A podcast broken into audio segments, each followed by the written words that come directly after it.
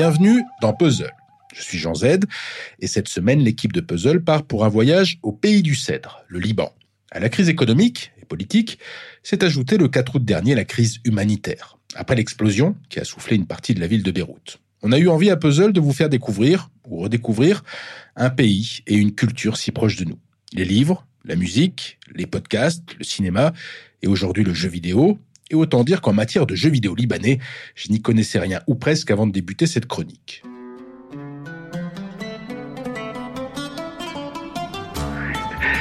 J'aurais aussi bien pu dire le, le Liban. Libanais, ça dépend, ça dépend des, des régions. Je n'ai pas trouvé de drapeau libanais. Qu'est-ce que tu veux que je fasse Que je le quitte Que je rentre à Beyrouth Beyrouth. J'étais tombé il y a deux ans sur un article de presse intitulé Au Liban, la communauté du jeu vidéo croit en un avenir lucratif. Dans un pays de 6 millions d'habitants, que peut représenter un secteur comme celui du divertissement vidéoludique? Selon le principal journal de langue arabe, en 2016, le Liban comptait deux sociétés de jeux. Un an plus tard, ce nombre est passé à 6. Un écosystème voyait le jour. Avec une envie, au lieu d'arabiser les jeux des autres, pourquoi ne pas créer ses propres jeux?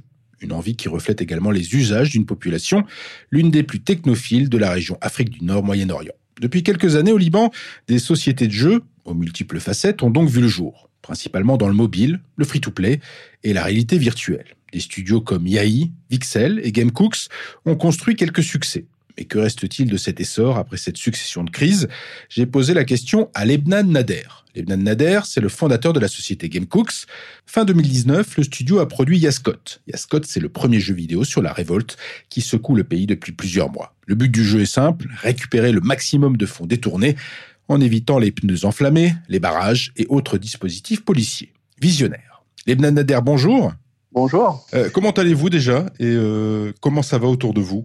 Physiquement, ça va très bien. Euh, psychologiquement, euh, pas du tout. Euh, autour de moi, mes amis, ma famille, mes collègues, chacun est soit blessé, soit il connaît quelqu'un qui est blessé ou qui était décédé dans terrible, dans cette terrible explosion. Donc ça va, on va dire, on est vivant quoi. Mais ça va, on peut pas dire plus que ça. Quelle est l'ambiance à, Beyrouth Quelle est l'ambiance euh, au Liban en général? Est-ce que c'est la colère qui prédomine? On voit beaucoup d'images, euh, nous ici en France. Euh, mais quel est votre ressenti, vous, sur place? En, en fait, je vais être très honnête avec vous. Personnellement, et je peux parler aussi de la plupart des gens autour de moi, on ne sait pas comment sentir. C'est quelque chose qui est arrivé qui est, qui est très grande et on ne sait pas quoi faire de ça. Moi, je connais deux de mes meilleurs amis, ah, pardon, trois de mes meilleurs amis qui étaient gravement blessés. J'ai eu mon appart qui était détruit. L'appart euh, de ma copine était totalement détruit. Était, enfin, c'est bon, c'est plus vivable. On est triste, on est en colère, on est déçu. Et puis les, les, gens comme nous qui, euh, je, veux dire, qui sont dans l'âge où, où, où c'est- maintenant qu'on travaille en fait, c'est maintenant qu'on qu'on construit notre futur. On est déçu, on ne sait pas quoi faire. Euh, est-ce qu'on reste au Liban? Est-ce qu'on reconstruit? Est-ce qu'on part? Euh, Est-ce qu'on quitte?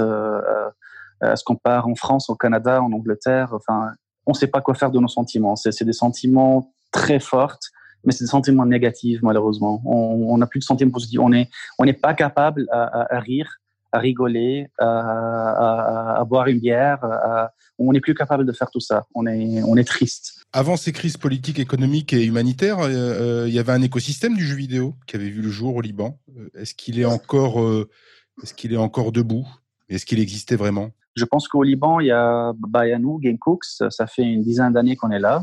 Il y a deux, trois autres boîtes qui sont encore petites et il y a deux ou trois autres euh, euh, histoires de succès, enfin success story, qui, qui ont fait des jeux, qui ont fait pas mal de downloads et tout ça. Euh, après, je sais qu'il y a beaucoup de Libanais qui adorent jouer les jeux vidéo. Il y a, il y a un écosystème de joueurs, mais il n'y a pas un écosystème de producteurs. Mais je dirais que dans tout le monde arabe, le développement de jeux vidéo, c'est encore pas très, euh, pas très poussé, pas très avancé.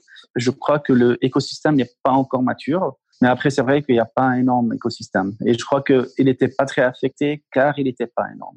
Euh, Lebnan Nader, pourquoi vous, vous y êtes allé dans, dans ce monde du jeu vidéo, dans ce monde industriel? Pourquoi avoir euh, créé GameCooks? Euh, moi, j'ai étudié économie, puis j'ai étudié marketing. Mon frère, euh, Arez, il avait étudié euh, l'art graphique. Euh, on était des, des, des gamers depuis qu'on était qu'on était gamin, si on peut dire gamin. Euh, on attendait à que nos parents euh, dormaient et puis on entrait dans la chambre de, de on l'appelle la PC euh, PC room. Donc on avait un, PC là-bas. Euh, le Pentium 2, je, je, me souviens. Donc, on jouait Red Alert tout le temps, toute la nuit. On jouait d'autres jeux euh, vidéo et puis on dormait juste avant l'école pour qu'on se réveille normal. Et chacun a fait sa carrière. Moi, je travaillais avec Publicis en pub et puis mon frère a travaillé avec une autre boîte en graphique. Et puis un de ces jours, en 2011, on s'est dit, euh, allez, on va faire un jeu.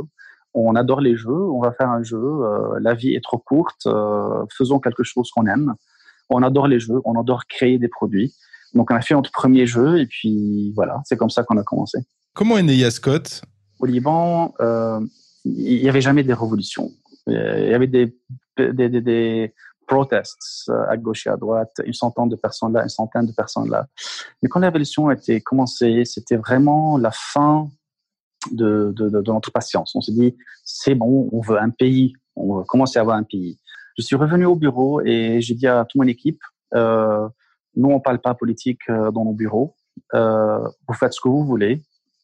Moi, je vais travailler toute la journée et la nuit, je vais partir à la révolution. Mais je ne dis pas à personne de faire euh, ce que moi je fais. Chacun fait ce qu'il veut, chacun est libre. Donc, je trouve que toute mon équipe m'a suivi. Toute mon équipe m'a dit non, bah oui, on, pense comme toi et puis on veut un meilleur pays. Toute mon équipe avait pensé on veut un meilleur pays. Donc, on s'est dit qu'est-ce qu'on fait de mieux? On fait des jeux comment on peut contribuer, comment on peut aider, ben, on va faire un jeu pour contribuer, pour dire euh, Yaskot. Yaskot, ça veut dire euh, qu'il tombe. Ou, voilà. Donc, euh, le, meaning de, de ça veut dire euh, Yaskot façade. Donc, euh, que la corruption tombe.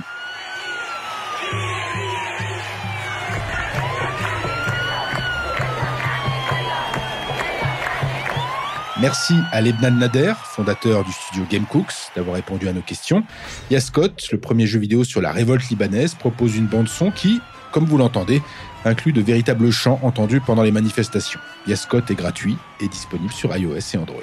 Demain, dans Puzzle, rendez-vous avec Karen. Karen qui partagera avec vous la diversité de cette culture libanaise à travers plusieurs regards.